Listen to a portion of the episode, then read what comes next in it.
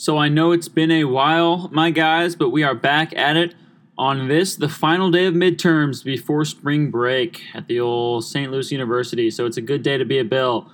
On episode 5, which is brought to you as always by Team Molinari, I will be having a plethora of guests uh, on the show, and it'll be a doozy. We cover the 3 and 1 Battlehawks, the Cardinal Birds, as we're over midway through spring training the NBA and the Billikens, uh, with team manager David Siemer coming in with the inside scoop.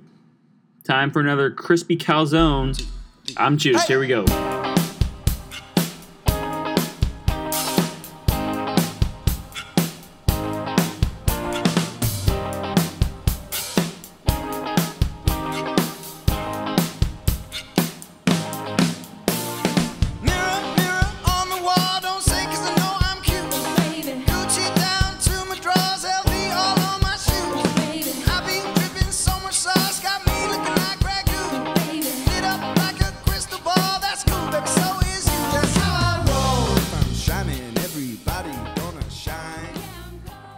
This guy on the last episode. Man, it's been a while. But unfortunately, he was under the weather, as the saying goes. But now we have Jude Cole Hoss, Banker, also known as Cole. And he's feeling great, and he's with us via speakerphone on my phone on my desk. What's up, Cole? Paulie, feeling much better this week. I'm glad to be on the show. It's good to talk to you. Good stuff. Happy to have you. So, Cole, as a former manager of the terrific SLU Junior Bills football teams of late, you know a thing or two about some pigskin. Uh, just so, just in general, what have you liked so far from a broader scope with the XFL season being now four full weeks in? Yeah, I I, I like what I've seen from the XFL. I don't. I think the football, like the play, has been pretty good considering it's essentially a minor league football league. I mean, there's still a pretty steep drop off from the NFL, but it's still pretty good competitive football. Um, I really like the kickoffs. I think in the future you'll see something like that in the NFL. I like the conversions without the extra points, even though not a lot of teams are getting them. Um, Still just fun to watch. Fun to watch. Yeah, I, I like. I think it's a great idea. Um, I think like, over time, teams will figure out plays that actually work to get the conversions. Um, I think a couple concerns. Like I think the steepest drop off is at the quarterback position. Um, I think St. Louis, the Battlehawks, with Ta'amu, I think we might have the best like passer in the league. But otherwise, you know, it's been kind of a little rough. Aside from the top two teams, uh, wide receivers also have been struggling. And I think the biggest problem is offensive line. And when that when the offensive line isn't working, nothing else works. Exactly. Um, but you know, I've, I've been pretty impressed with the XFL across the board. The attendance has been pretty good, especially in St. Louis and Seattle. Um, it's been not so good in you know bigger cities like New York and LA. Um, but uh, you know, what? I've been pretty impressed. I'm pretty impressed with the XFL. Boy, Cole, you're uh, you're jumping the gun on a lot of my talking points. Um, I, I think it's safe to say, and this is hard for me as I was a big Brogan Roback guy. Jor- Jordan Ta'amu is a is an XFL uh, version of a superstar. Second in passing yards in the league, fifth in rushing, and by far and away first at, at, at, at the quarterback position. He'll certainly be receiving MVP votes. Um, and with his week four performance, he was 20 for 27 for 327 total yards and a touchdown. He was named the XFL's Week 4 Star of the Week. Um, nobody can stop this guy. I know you mentioned that the offensive lines in the XFL in general have not been great. Um, so, do you have any insight onto what the Battlehawks are doing to to give this guy so much success, or has it just kind of been him just being a one man uh, wrecking ball? Well, you know, Paulie, the other day I saw something, and this was on Fox 2 News coverage you can count on. and they said Jordan Ta'amu may be a one and done player in the XFL, and I, I believe it.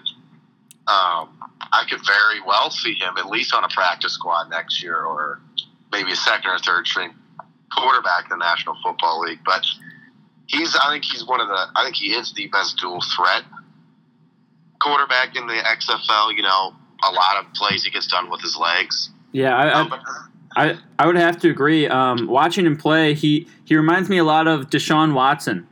Yeah. Yeah, I can see that. And then, you know, I think the the offensive line for the Battlehawks has been pretty good. Uh, in, the, in the games I've seen, we haven't given up a lot of sacks. They're doing a great job for the running game. You know, I, th- I think that's a big part of it as well. Yeah, good stuff.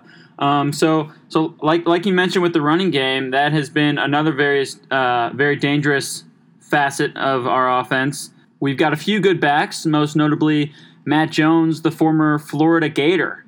Um, what what do you think has been the overall cause for the running game being so strong, or is it just that Matt Jones is a stud and he might also be a one and done XFL player? Yeah, he could be. I think the team identity coming into the year was, I think, they're definitely a running run first team. And you know, I think they thought Christine Michael was going to be kind of the lead back. Uh, he played, started a couple years for the Seahawks. Uh, Matt Jones really hasn't had any experience in the NFL. But yeah, the offensive line has done a good job paving the way for him. I think uh, the defense in the XFL is also not very good, but you know that's just more power to the offense. And like I said, I think at its core, the Battlehawks want to run the ball. You know, that's their identity, run first team. So yeah, I think Matt Jones. I think he could go NFL, and I think they got to continue to run the ball and open up, you know, passing opportunities for Ta'amu. Yeah. Um, so you mentioned you mentioned coming into the season, um, not totally being quite sure of what the team's identity would be. Um, a couple shifts in terms of the depth chart, especially at running back and a few other uh, skill positions. Um, defense, the secondary. There, there's been different guys uh, playing each week, um, but from the outset, um, experts predicted us to finish seventh out of eight teams in the NFL, uh, XFL, excuse me, and we have uh, certainly sur- surpassed those predictions. So, second in the power rankings, but somehow we got a first place vote this past week, according to Champion Data, the official XFL statistics partner. And the stats don't lie, Cole. The stats do not lie. The numbers never lie. The numbers never lie. Shakira's hips never lie. they don't lie either. Ball don't lie.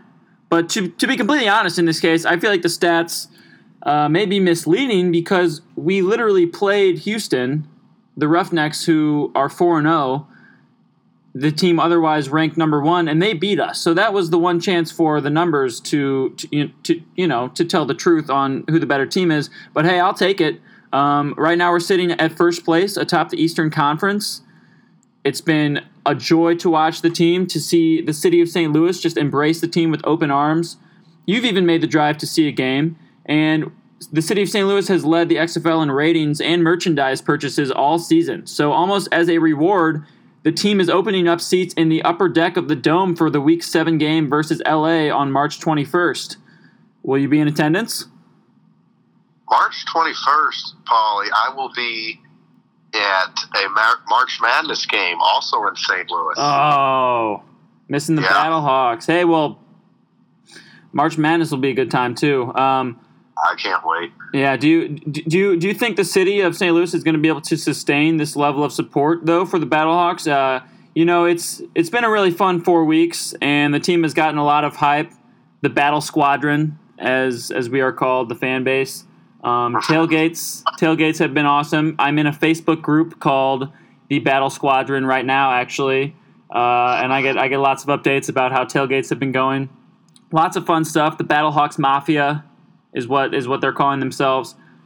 Um, with with the city of St. Louis getting a soccer team, an MLS team in the next couple of years, um, with the Blues maintaining their level of success, with the Cardinals season coming around the corner, do you think St. Louis has enough sports fandom in it to to continue the the level of support for the Battlehawks?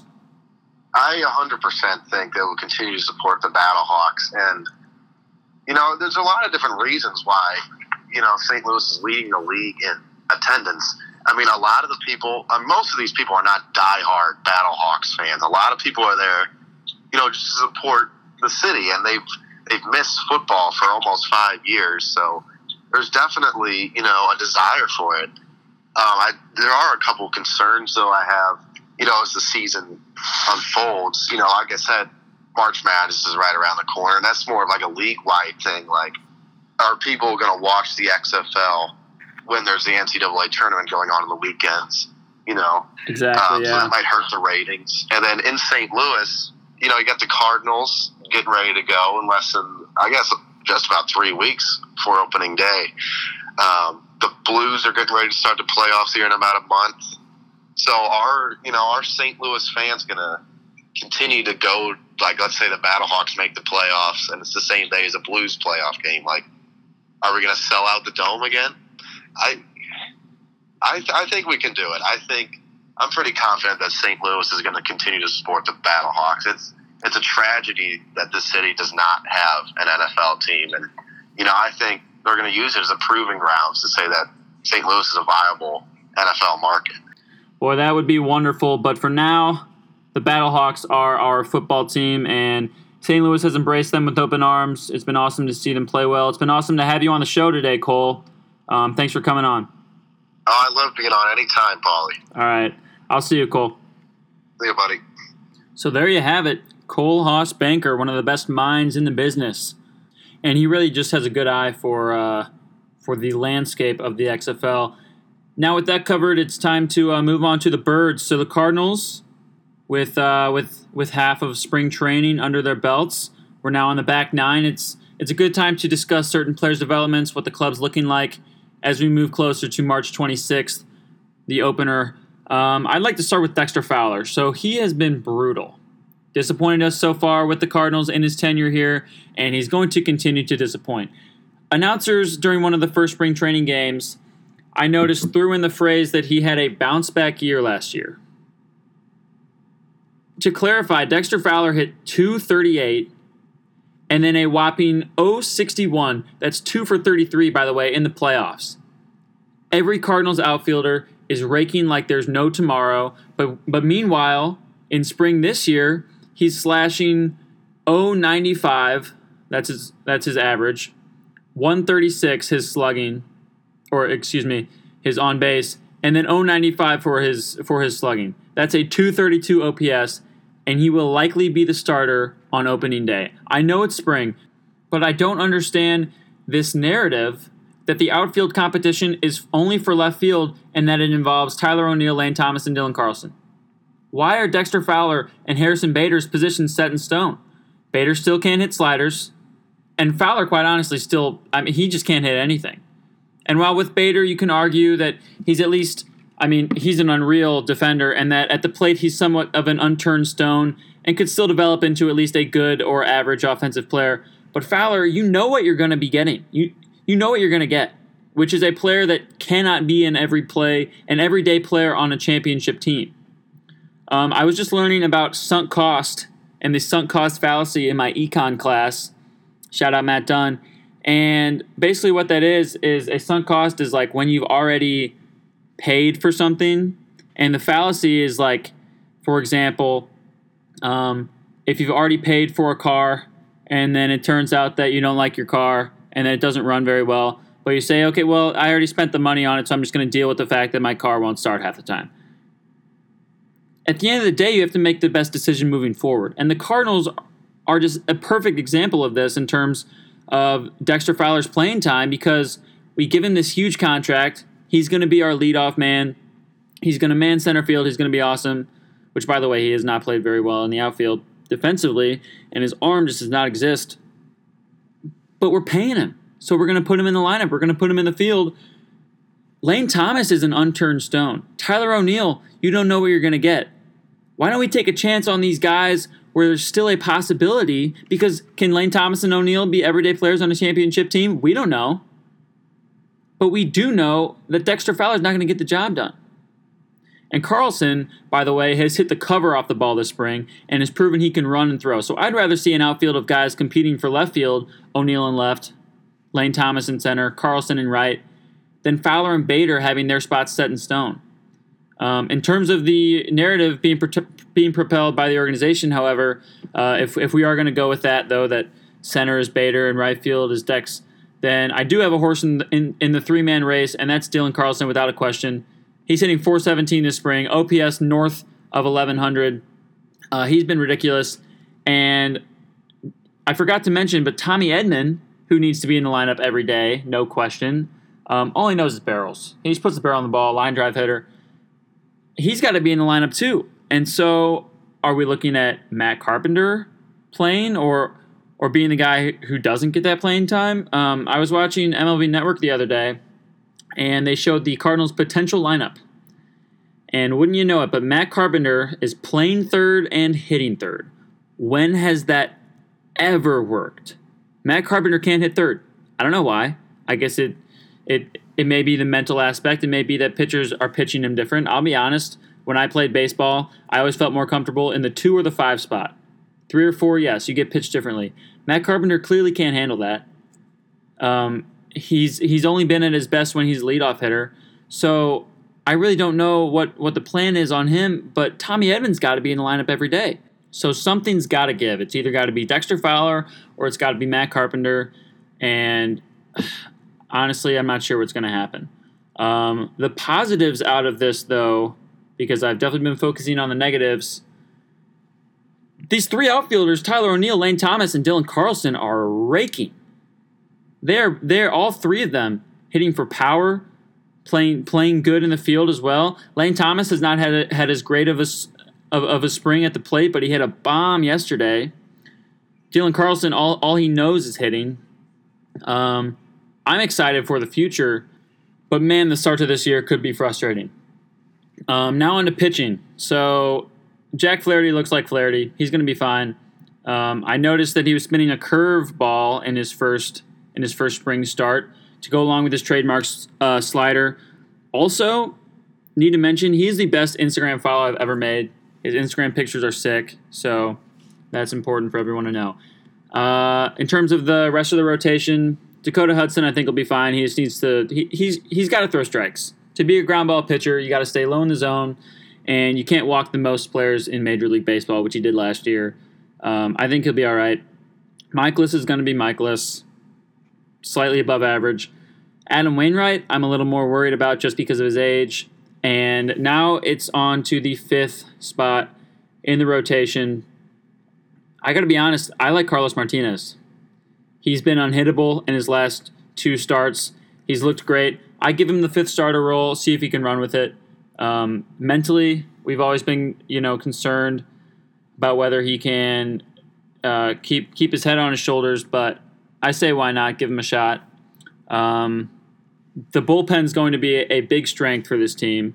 We've got lots of guys coming back and a few more coming back from injury. I'm excited to see uh, what Andrew Miller can do in year two. I think last year he may have put too much pressure on himself to be the guy in the back end of the bullpen. I think he's going to be great.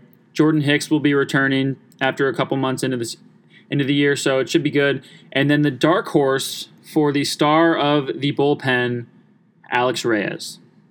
So this guy, he's had a lot of bad breaks since 2016 when he was filthy coming out of the pen. He had a WAR over two in just 12 games pitched. He's only 25. Um, he's had a lot. He's had a lot of injury problems last year. Started in the bigs, got sent down, was frustrated, punched a like, what's it called, fire extinguisher thing on the wall, and like broke his hand. So like that was dumb. Um, but if he can get healthy, stay healthy, be consistent, he could be a star. I saw him dropping a curveball against Correa on Tuesday when the Cardinals were playing the Astros. He came in relief, pitched two innings, struck out four. That curveball dropped out of the sky. He has jaw dropping stuff. I, I was the only person in my, in my room, and I just said, whoa, out loud. I could not believe it. Jaw dropping stuff. Um, you know, then then he hangs an 0-2 changeup up in the zone. So it's all about consistency with him. He ended up figuring it out. Great start. If you want to just look up Alex Reyes curveball, you'll be amazed. I ha- I have rarely ever seen anything like it. Um, he could be a star if he can be healthy. Uh, he's slimmed down a lot, which I'm not sure what that will do in terms of his effectiveness as a pitcher. He's definitely not a threat to hit 100 miles per hour on the gun anymore like he was in his young career, but hopefully the lost weight, the increased fitness is going to help him in terms of injury prevention. Um, yeah. Now, now let's let's look at the infield. So, Paul DeJong is mashing. It looks like he's fixed his approach. His bat is shorter to the ball because he's going more vertical with his bat, and um, taking it the other way. He's he's letting the ball get really deep. He's he's hit. I, I think two of his three home runs have been to opposite field. You love to see it. Last year when he started to slump, at that same time when he would get into his load, his bat would become more horizontal, more parallel to the floor, to the dirt, I should say, and that caused him to spin out a lot. He would his hips would just fly open, and all he could do, if he wasn't pulling a home run to left, he was rolling over a ground ball, popping up to right, or striking out, which he did a lot last year. So hopefully the Cardinals can give him some rest, maybe plug Tommy Edman in at shortstop a little bit. After all, that was his main position in in college and a lot through the minors. So Tommy Edman can play short. He's very capable. Give Paul DeJong some rest. Um, he doesn't need to play 159 games. He can play 145 and be just far better of a player than he was last year. So I'm I'm hopeful for him, but I you know you can't count your chickens before they hatch. Uh, at first base, Goldschmidt should be should be in for a little bit of a rebound. Hopefully, he can get that average up, that OPS up.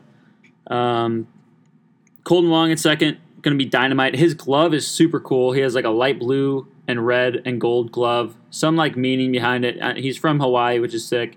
Uh, yeah, awesome stuff. And then third base, man, I just don't know what's what the deal is because Tommy Edman won the third base job last year. All he does is hit. Solid fielder. And now Matt Carpenter is just like I said, now the projected three hole hitter and third baseman after his bad season last year. I don't get it. Um, but I'm not gonna lie, Carpenter has looked has looked pretty good so far this spring. He looks bigger, he looks stronger, and he's not trying to yank the ball.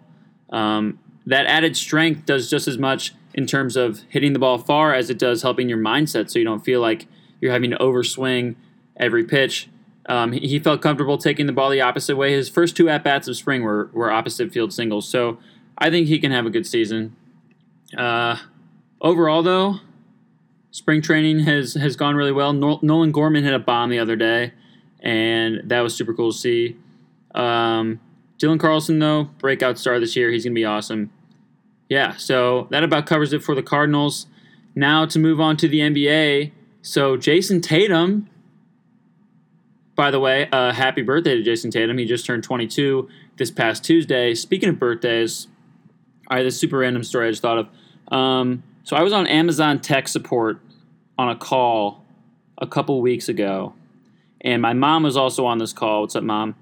And so it was a three way call. It was me, my mom, and then some lady from Amazon tech support in Seattle.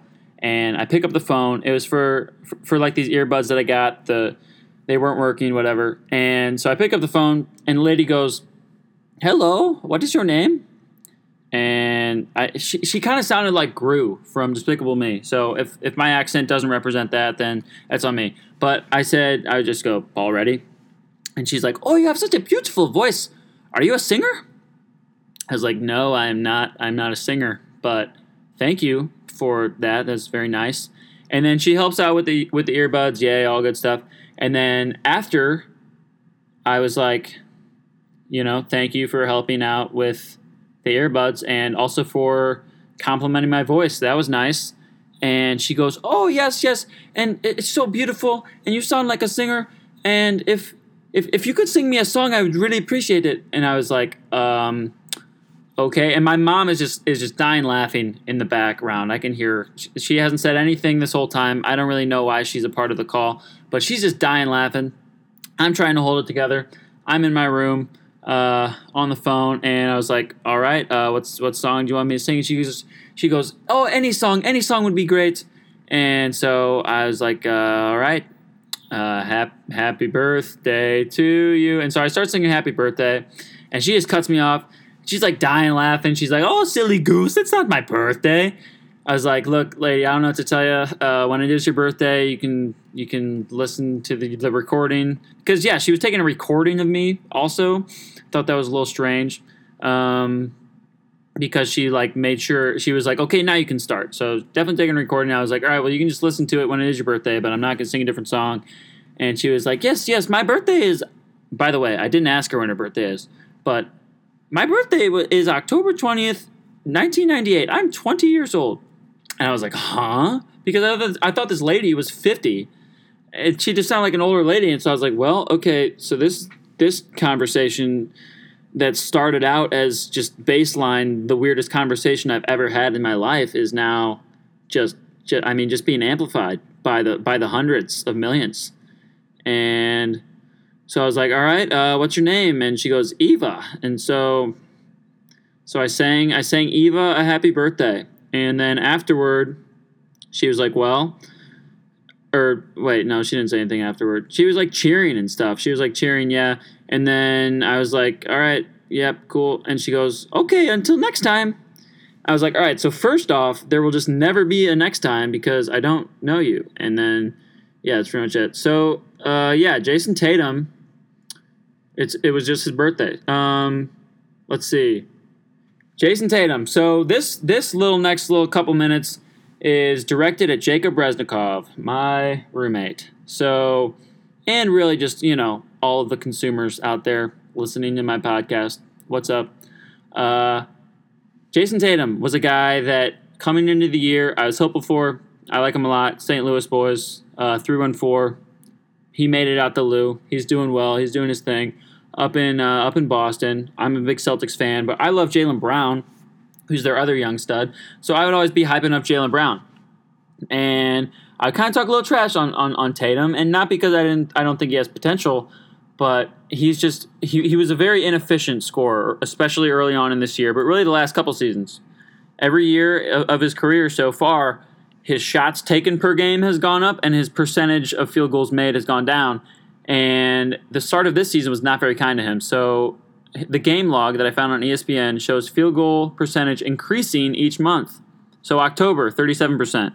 Then in November, he shot 42%. December shot 44%. January, 47 And in February, he was up around 50 So when I would complain about Tatum, it was because he wasn't doing efficient. And now he is. And he has become a superstar.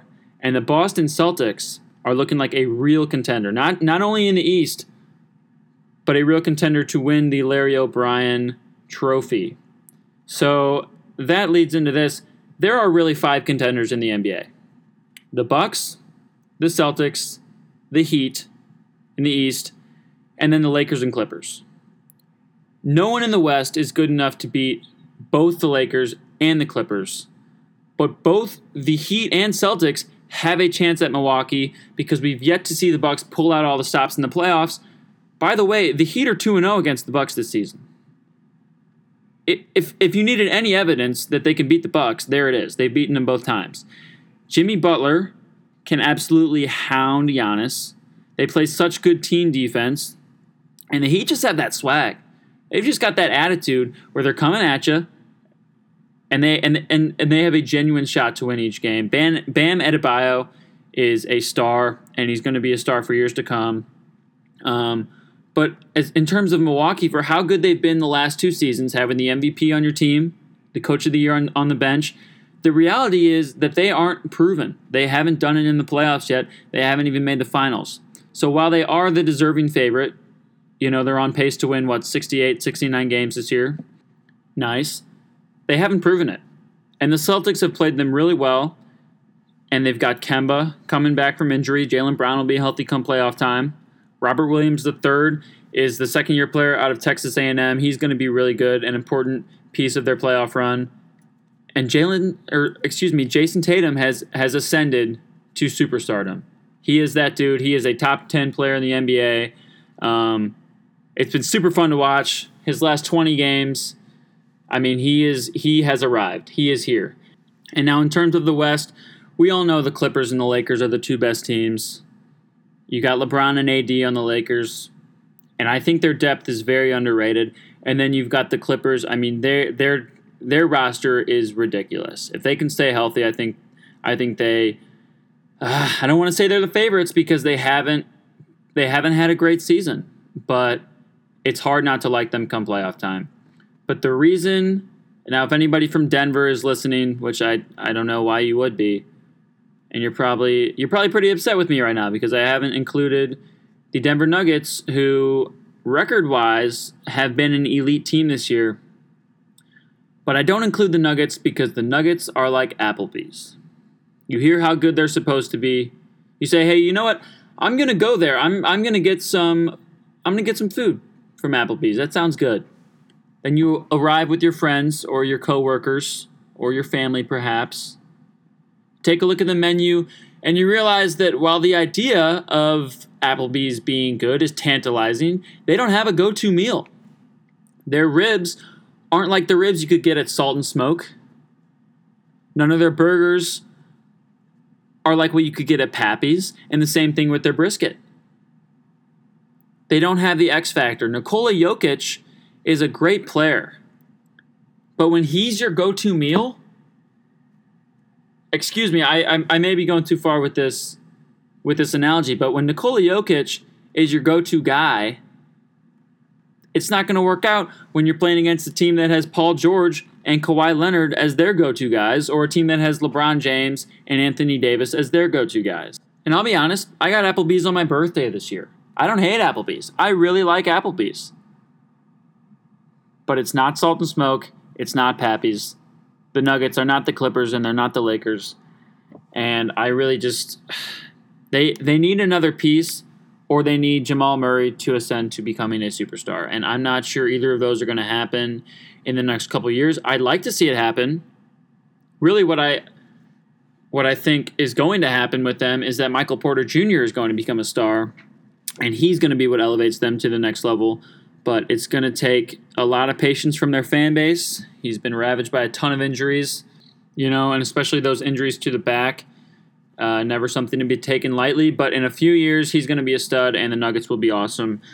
But that has not happened yet. Um, but now it's time for the basketball everyone really cares about this time of year. It's March, so you know what that means. It's now my honor to welcome SLU Billikens men's basketball manager Dave Siemer onto the show. What's up, Dave? Happy to have you. Hey, Paul, how are we doing? Not bad, not bad. So the Bills uh, right now sitting at 22 and 8, fourth place in the A10 with the season capping off tomorrow night, 7 p.m. at home against the St. Bonaventure Bonnies. Um, not a game to be taken for granted as they're also tied for us uh, at fourth, correct? And at this point, we have very little room for error in terms of trying to secure a spot in the big tournament for the second straight season. So it'd feel great to finish off the season on on a five game win streak. Um, the Bills are rolling. How do we keep it going through Saturday night and then heading into the conference tournament? Yeah, like you said, this uh, St. Bonaventure game tomorrow night is is not going to be an easy game. They're they're a great team, a great opponent. Uh, we've always played them well, and they've played us well. Uh, it's very nice that we we're going to have home court advantage tomorrow night. Uh, our home uh, record is is very promising at 14 and three, so uh, it kind of gives you a little bit of hope there for tomorrow night. Uh, but yeah, like you said, uh, the tie for fourth place right now in the A10 with us, St. Bonaventure, and Duquesne is is a hot race. As Duquesne plays at Richmond tonight, and um, UMass playing with Rhode Island, uh, it can kind of get shaken up a little bit here. Um, actually, if if everything goes to plan, uh, we could actually end up at third place uh, to uh, which would really help because we would avoid Dayton until the championship game. Yeah, that'd be Uh, big. That'd be big. Yeah, no, it would be huge because uh, kind of uh, as I don't know if you guys saw this, but Joe Lunardi was saying that uh, SLU is is hard uh, to put into the tournament just because of the weird wins and losses that we've had. Uh, losses like two two losses to du- Duquesne, this year. Yeah, those, those were bad. And then also Davidson, right? Yeah, Davidson and even UMass are not uh, great wins on the resume. Uh, so if we could make it to the championship game, that would really really help. Yeah, so that that sort of leads into the next thing I was going to say. So as as you mentioned, Joe Lunardi. So every week he puts out his his new bracketology, and we were not in the in, in the last four in. We were not even in the first four out. Um, so you, you sort of touched on this, but how deep of a run do you think it will take us to squeak into the dance? So obviously we need to win tomorrow night. You know, go one to zero every game, and you're good. But in terms of the A10 tournament, um, getting the getting the two or three seed would be super helpful. But if if we get that four seed, do you think making it to the semifinals and losing another game to Dayton would be enough, or do we have to win that game? Um, the Dayton Dragon is going to be a tough one to slay. So obviously, it would be nice to not have to face them until until the championship. But um, yeah, if, if if you could just elaborate on that a little bit. Yeah, no, Dayton is a really good team, uh, led by uh, what I think is a top five draft pick here in the NBA draft, uh, Obi Toppin. Uh, they're just a, a, a really big powerhouse this year in all of college basketball, which is sweet to see uh, the A10 kind of shaking up some of the uh, AP top 25 uh, basketball rankings. Uh, but yeah, um, to play Dayton in the semifinal game, uh, it's hard to say that uh, win or lose because we've played them the best out of really anybody else in the A10 conference. I think if we play Dayton and win in the semifinal game and then win or lose in the championship, we could get an auto bid. Uh, if we make it to the finals with not playing Dayton, say we get like the three seed or the two seed, I still think we can get an auto bid. Even But- with losing to Dayton. Even if if we lose to Dayton in the finals in the championship, I think we can get an at-large bid. Yes. That's fair. Yeah, I, I, I think even though that would mean we are 0 3 against Dayton, like like you said, we, we have played them so much better than everyone else. Um, and really, it's it's just come down to free throws. Uh, you you know the the game that we lose in overtime by two. If you just hit some more free throws during the game, that could take care of that. So I guess that leads into the elephant in the room, which is the free throw shooting. Um, we'll start with the positives. Tay Weaver, Javonte Perkins, they are reliable. They're they're sitting in the mid 70%. Um, but then you got Hasahn French at 32%, Jay Good at 55. Those guys are the guys getting to the hoop and getting fouled the most often. So that definitely puts uh, Coach Travis Ford in a tough spot, especially uh, late game situations. Um, but the team collectively is sitting right now at 57.9% which is good for three hundred and fiftieth in the nation 0.1% behind the Golden Lions of the University of Arkansas Pine Bluff.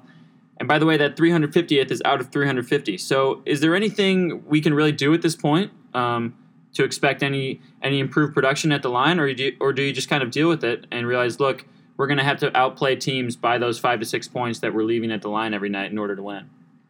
Uh, free throws are, yeah, like you said, the elephant in the room. They're something that uh, at practice we work on every single day. Uh, the guys are shooting hundreds of free throws, and even on off days, coach has them come in to get their free throws up, and it's just this uh, consistent thing of free throws, free throws, free throws, uh, just kind of trying to hammer it into their uh, brains. But uh, the crazy thing is, is that I sit there in practice and I watch them shoot, and I'll watch Hasahn make ten in a row. I'll watch Jay Good make ten in a row.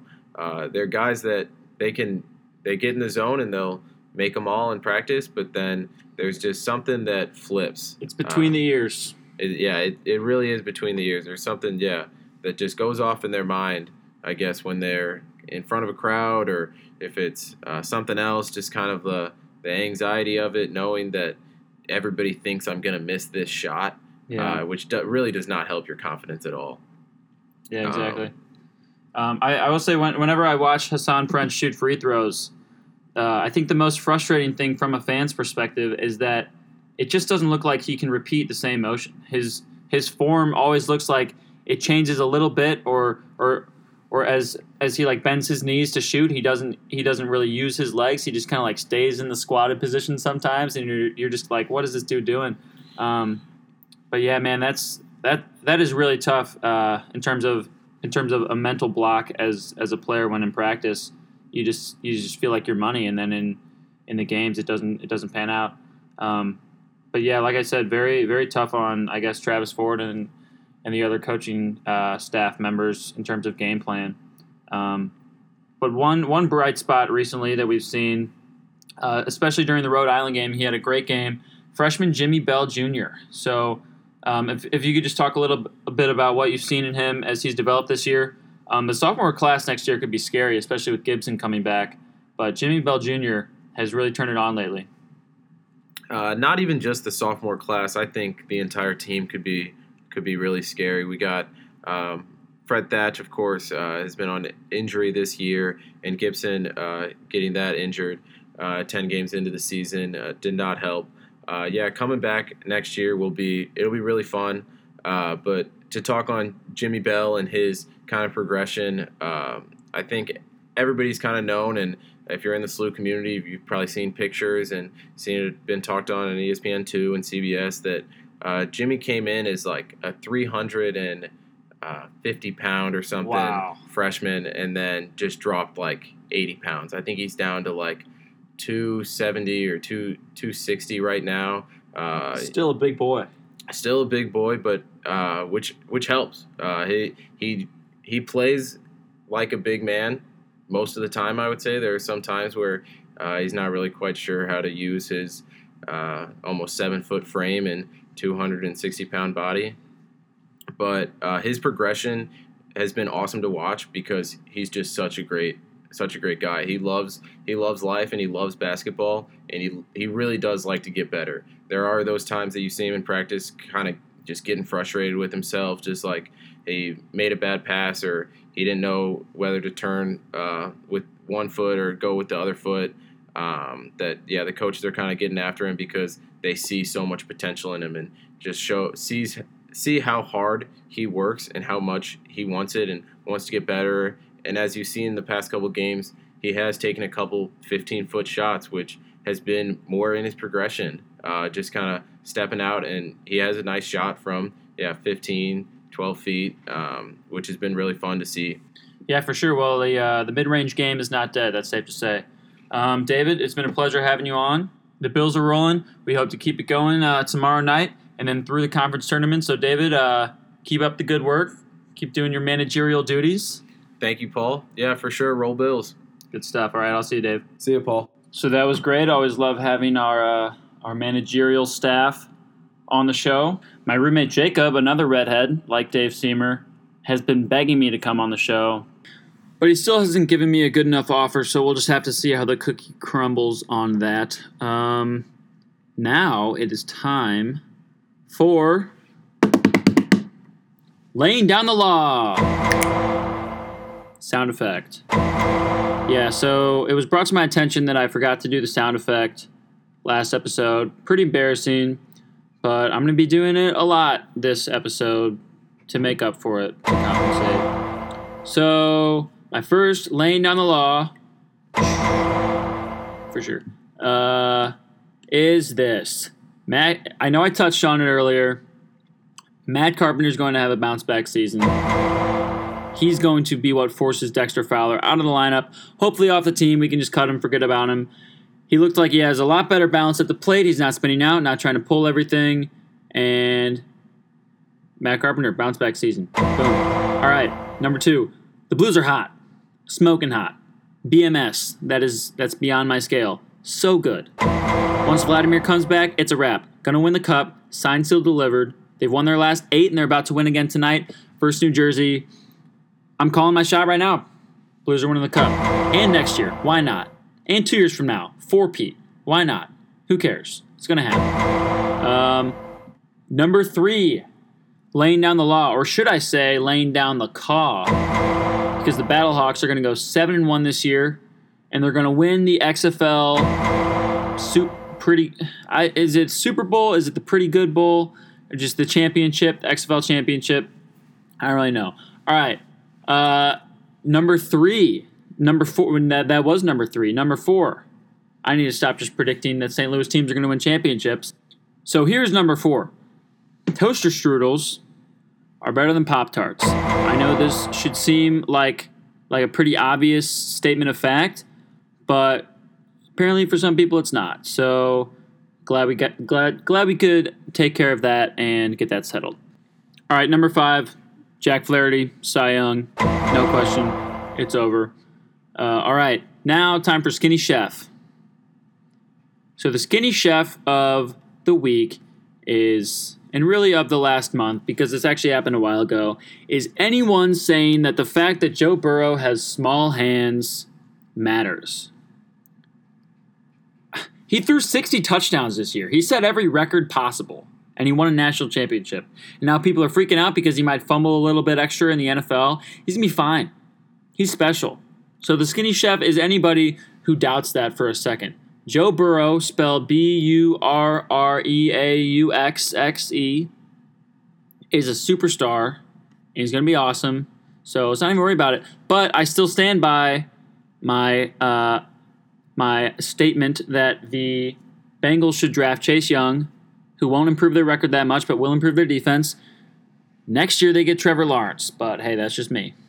And also Danny Hussman, I think. Shout out Danny Hussman because I think we were talking about that one time. He agreed. All right, sweet. Um, gosh, man, this has been this has been a blast. I've had a really good time, y'all. Uh, it's good to be back. It's good. It's it's no, it's great to be back.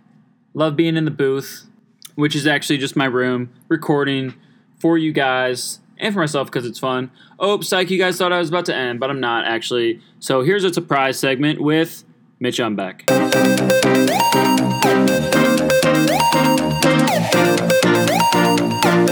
All right, what's up, Mitch? Welcome to the Calzone. How's it going? Thank you for having me. Of course, Along of your course. esteemed guests. Well, you have you have joined a a mighty ranks that includes Phil Phil Erdman. The And- once great. and Meg, who also Meg came one has made time. an appearance. Yes. Phil is Um, once great because one time last week he actually lost an arm. So he can no longer swing a baseball bat. Which makes it very hard for him to play wiffle ball. That's a true story, ladies and gentlemen. Also, Mitch, you probably want to talk louder so that we can hear you. So maybe Right speak- on, I'm very Yeah. sorry. All right. Hey, no worries. Um, No mics, it's kind of a low budget show. For sure. Thanks for having me. Well, well, we do what we can. We do our best. So, all right, uh, we're gonna do a Mount Rushmore of sports video games. Actually, just kidding. That is because, why I'm here. because that would just be totally ripping off Pardon My Take, who we don't affiliate with at all. Um, I don't know what that is. Yeah, so we're gonna do a Ninja Turtles of sports video games because there's four Ninja Turtles, and they're better than the presidents anyway. So Yes. yeah, for sure. Okay, so uh, you may start because you are because you are the guest So- in my room, So this is my Leonardo. As we all know, he is the top the ringleader. Ninja Turtle. MLB Power Pros. Oh, come on! One of the best games ever invented. I used to sit in my upstairs living room and just, oh man, would I spend hours in front of my TV screaming at the television because the little circle wasn't adding up right with the ball, but was it fun? Well, can't win them all. Um. So that was that was going to be on my list, but I'm going to go slight, may, maybe the unconventional route. Some would say. Um, you might argue that it's not a sports game; it's a sports game. Mario Kart. wow. Racing. Yes. NASCAR. Nothing like the thrill of getting behind the wheel of the standard MS Luigi kart, Rainbow Road. Oh, Rainbow Road? What was your Rainbow favorite Road. track? Rainbow Road. I was in my bag on Rainbow Road. Really? With the Yeah, I'm in my element. You were Luigi. What was your bike? Um, I, I just said it was the it was just the standard, Standard- cart. Oh, I was cart. Mach Bike. Ah, see the the bikes, the bikes. I I was never a big bike guy. I was never a big bike guy. Honestly, I feel like the cart probably didn't have as great stats. Maybe maybe not as much speed, maybe not as much control, but it was just solid, You liked it. and it was enough for me. And I thought the I thought the whole aesthetic of it was cool. I always wanted to have one. what system to did my you own. play on? Uh, I played on the Wii. Actually, actually, I played on the DS before I ever had a Wii. Um, I was a big DS Mario Kart What, what, how would you drive? aficionado. How would you drive? What do you mean? Like you know, nunchucks, or would you go steering wheel? Well, on, on the DS, you just Well, I just know, don't but have on either of Wii, on Wii, how'd you do that? Wii, how'd you do it? oh, I I was a I was a big I was a big like controller, but then also like the steering wheel thing that you put the controller in. I didn't like I, the I loved it. I, I, my family was nunchucks family. I probably would have been shunned if I would have picked up the wheel. That is that is interesting. The wheel for me just gave you the full experience. That's Mario Kart. Right on. That's Mario Kart. This is my. Uh, I'm gonna go ahead and say my Michelangelo, which is the fun one because he was the fun one of the group, which is uh, Mario Super Sluggers. Just, just a great game. I Sticking time, with sticking with the baseball theme, I see. Yes, yes. Actually, me and my brother one time beat my little cousin so bad that he started crying, and it made it very weird Fourth of July for everybody in my family. And we actually had to leave early, and when we got home, my dad gave me a firm talking to, and uh, yeah, wasn't a good day. But uh, we killed him. We had uh, Piranha Pete. I think he had four home runs, and then uh, who's the big fella? Wario. He cranked in about three. My brother had about three with him. So yeah, it was a good day. Good day. Hey, you know what they say about you know what they say about sports, and the same could be said for sports video games. What? It's about the lessons you learn, not about whether you win or lose. Ah, So I think I learned that my cousin. is it is, is it safe to say that, easily is it safe to say your family was brought closer together though? absolutely not? We didn't see them for several months. Okay, well, that's on me. My bad. Um, I'm gonna stick. I'm, I'm gonna stick. I'm gonna stick with. he actually hasn't left his room in over 18 years. It's pretty weird though He because he, was 38 at the time. But he he cried like he was about He, four. he just went off the grid. yeah. All right. Well, I'm gonna I'm gonna stick with with the baseball theme then for my Michelangelo. I'm gonna go backyard baseball 2007 Oh, for the PC. great. Albert Pujols gracing the cover. You got you got Ichiro Suzuki, Pablo Sandoval. Pablo Sanchez. I think you might be. Pablo Sanchez. Pablo Sanchez, the greatest athlete of all time. Red I don't want to hear it. Yeah. Red, red, yeah. he was Um, killed on. Uh, You got a prime Bobby Abreu. People forget about Bobby Abreu. Mitch, I'm gonna go out on a limb and say you probably don't even know who Bobby Abreu I is. don't know who Bobby Abreu Bobby is. Abreu was the best player on that game. You got Vladimir Guerrero. I did know Abreu. Is that how you say his name? I did. I did hit some good base hits with him. All right, well, It was what made me mad is there wasn't a two player mode. Couldn't compete That's against true. the siblings. that's true. Well, So I was just there in Um, my lone son. Playing. Hours. Had no friends. Made a cardboard cutout of Pablo Sanchez. You're making this really uncomfortable for me. Yeah. Not gonna lie. I'm sorry. I think I think we need to move on to I Rafael. get super deep on podcasts. I'm sorry. Oh. Raphael. Wait, no. Raphael's my bad one. He's the bad boy of the group. So we're gonna say it. man. Raphael's not bad. Do not- Raphael's the bad boy of the group. That's he's, who he he's, is. he's the bad boy, but he's not bad. You, there's a big. He di- goes there- out on his own in the movie, Paul. There's a disti- there's a distinction between He's being- got two between- knives as his weapon. There's a distinction between being a bad boy and being bad, and and I feel like I feel like you just said that he's bad, and he's not bad. I, I didn't say he's bad. I said he's a bad boy. Maybe I did say he's bad. I don't like him. Let the record show. Let the record show that Mitch that Mitch said Raphael was bad. All right, here's my Donatello. NBA Jam. Steve Nash had, I think, a 10 point rating on NBA Jam, and then also there was the uh, guy on the Celtics who Ray was Allen? an old time, no, old time guy. Or no, no, no, it was on. I think it was Penny Penny Hardaway had a really clean jumper on NBA Jam as well, and him and Shaq when you had them on the Magic Oh. together, that was a good duo. That is a dirty duo. The day I unlocked them was a good day. All right. Well, my uh, my Donatello. I'm gonna have to go with Wii Sports Resort. Resort. Yes. What did you? What could you do on that? Um, you could do the fencing marathon game thing where you would you would like run up the uh, the volcano Mm. and just like fence people. I never went. Wii Sports Yeah, that that game. So I initially thought just Wii Wii Sports, just keep it clean, classic. We got it in the dorm room over here. Um, I'm I'm a lifetime nine and one against Jacob, but that is neither here nor there. That's brutal, Jacob. Too Wii Sports here. Wii Sports Resort. I mean, you had at least twenty games, Mm. different game modes for each game. The day of bowling. The three point shootout, I didn't like that as much. really. Was a I, fan. I never. I bowled. grinded on that. The the one drawback I will say for Wii Sports Resort is that you needed the special like Wii motion sensor controllers. Not a fan. Not a fan. What were those? I never Uh, had those. It was like so you have your your Wii remote, and then at the bottom there was like an insert that you stick up into the uh, into the plug area. I wasn't fancy enough to have that. Well, I wasn't either. That's what I'm saying. I could only play it at my cousin's house, but Uh, um, I would stay in the bowling alley all day, and then just grind that out, try and get a 300. For Never sure. happened, but I got the disco ball. We know the disco ball is what you got 300. I saw someone get a disco ball once, and I so was, so seeing someone get it and getting it is just not the same thing. It's not the all. same thing at It's all, Really, no. just not. but I it felt fulfilling to watch. But at the same time, I'm happy to hear it. Mitch. Went to bed at around 6:30 that night. For sure, for sure. By Raphael. Mario Super Strikers.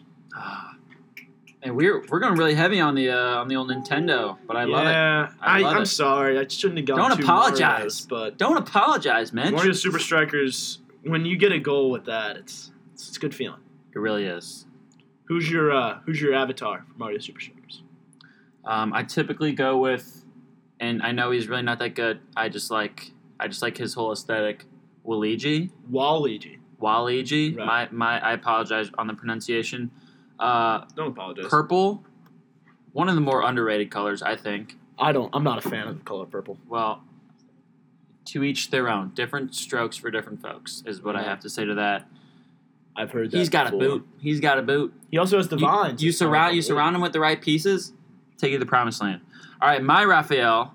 Actually, forgive me. Who's your character? Your go-to character. Luigi. Okay, Luigi.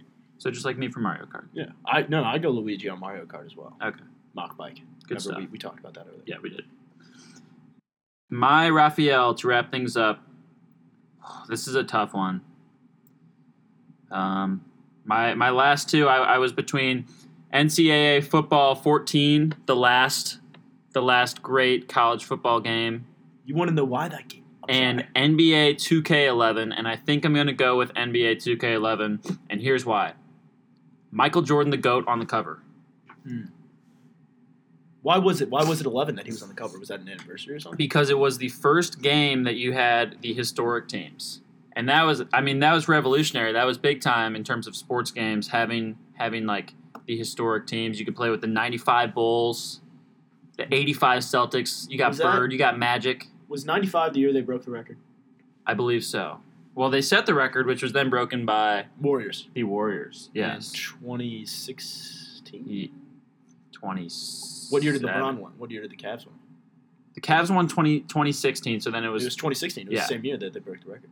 but the record was set by the Bulls, which Right. you could play on in NBA 2K11. You also could play MJ's greatest moments, which was like you go back in time and play like the flu game. Uh, you play the Jordan Shrug game where he hit like eight threes in the first half, and then it would actually do the shrug. His tongue would stick out when he would do dunks. I mean, it was a total package. Um, played on the Xbox 360.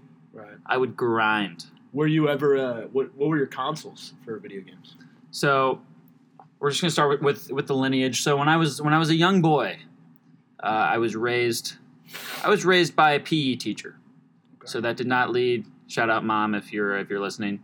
That did not lead to very much um, video game accessibility. So we started out mainly on the computer. Every once in a while, um, you know, I'd scrape together fifteen bucks and I'd go buy Lego Batman. Something Oh, of that great game. Which, by the way, yes, another great game. Um, so I started out on the computer. NBA Live 04 also when I was a little boy. Please excuse me. I'm, I'm going to blow my nose. Thank you, Mitch. These darn allergies. All right. NBA Live 04 on the PC computer. That was my go-to. That's all I had. Then in fifth grade, my brother and I made a PowerPoint presentation which we showed to our sisters on why. So my brother was in eighth grade. I was in fifth grade.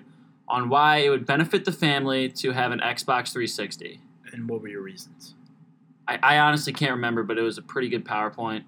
Um, How old are your sisters? So my sisters are the same age as my brother, triplets. That's crazy. Oh, right. You told me. Yes, that. and then and we and we won them over. We got them to pitch in fifty bucks each. $200. We each spent so they each spent fifty. That was a hundred. My brother and I each spent a hundred. That was three hundred. And we got a deal for an Xbox and a Kinect. And my sisters never touched it, but we uh, we swindled them out of the money. What was the, The Kinect was that was that like motion sensor thing. No controllers. You just stand in front of the And that was Sensor. accessible with the Xbox. Xbox 360. Yeah, I feel. I feel. Yeah, that's right. Yeah. Yeah. That was so long ago. That's yeah, it really was. And I was a uh, PS2 family. really PS2, Xbox 360, then PS3, okay. and now PS4. Yeah. So then after after I was done with the Xbox 360, I went to the PS4, and then I went to the Wii as we came to college because I was able to trade. That trade off made me about 250 bucks, and now we have a Wii. We can play Guitar Hero I'd much rather have a Wii. I feel like nowadays in college. Yeah, Yeah. It's it's great. Just it's just it's a community builder. you get more people involved with the Wii. yeah. It really just brings people together. Yeah, because like how many times are you really playing video games by yourself in college? Exactly. And I and I felt like if I was spending time playing uh like you said games on my own, then I'm not then I'm not becoming a part of of the SLU culture and family that we have. Right. So I felt like that was an important aspect of college that I didn't want to miss out on. Also, like, there's times whenever you're hanging out with people and you don't want to say, "Hey, I'm gonna go play video games." It's like, "Hey, do you want to go play video games?" Exactly. And then you can bring in like eh, like super strikers, sluggers. You can bring in, can't bring in power pros. That's in the past, but you know you can bring other games. Rocket League, you can play that with Oh yeah, too. Rocket League never gets old.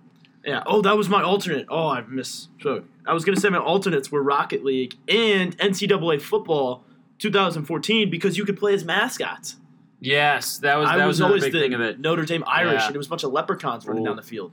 I remember that. That was stuff. awesome. That was a great game mode. Good stuff. I remember I went home sick early one day to play some NCAA football with some mascots. It was a great day. Good stuff. Yeah. Nothing nothing like nothing like going to the going to the principal's office, telling Nurse. him you're sick. Nurse's office for me.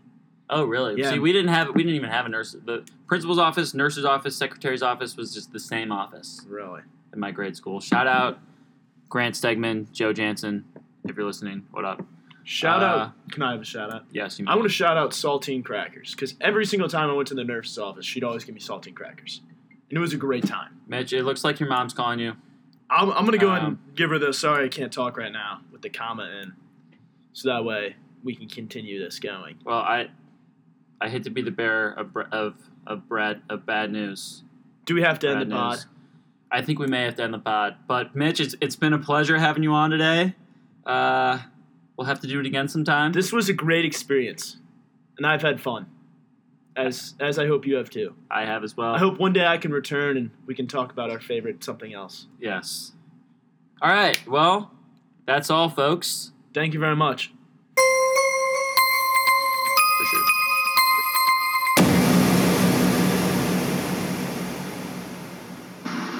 All right, yeah. Uh, sorry, I just had to play those last two sound effects. The first one is sick. It's called Boss Level Chimes. The second one, Boomer FX48. Okay, Boomer. All right, well, I think that that is all that we've got. Um, I'll get back on a good schedule of doing these guys.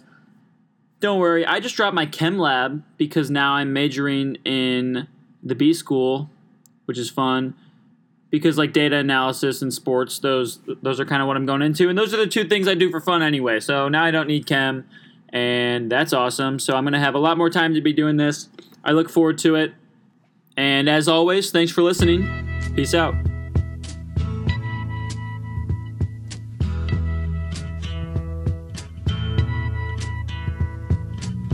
There's something happening here.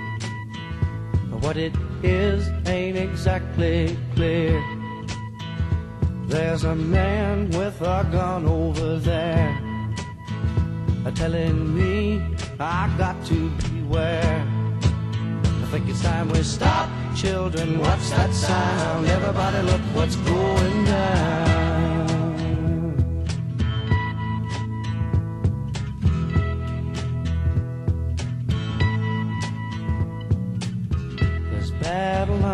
Being drawn. Nobody's right if everybody's wrong. Young people speaking their minds are getting so much resistance from behind. Time we stop. Hey, what's that sound? Everybody, look what's going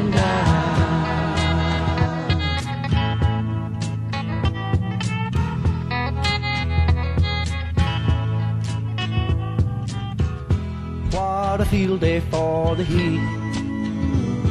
A thousand people in the street singing songs and a carrying signs. Mostly say hooray for our side. It's time we stop.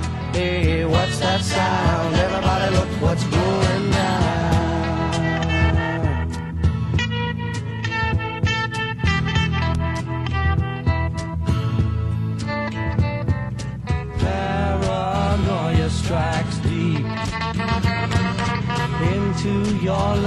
it will creep. It starts when you're always afraid. Step out of line, the man come and take you away. We better stop. Hey, what's that sound? Everybody look what's going. Better stop. Hey, what's that sound? Everybody look what's going. We better stop now. What's that sound?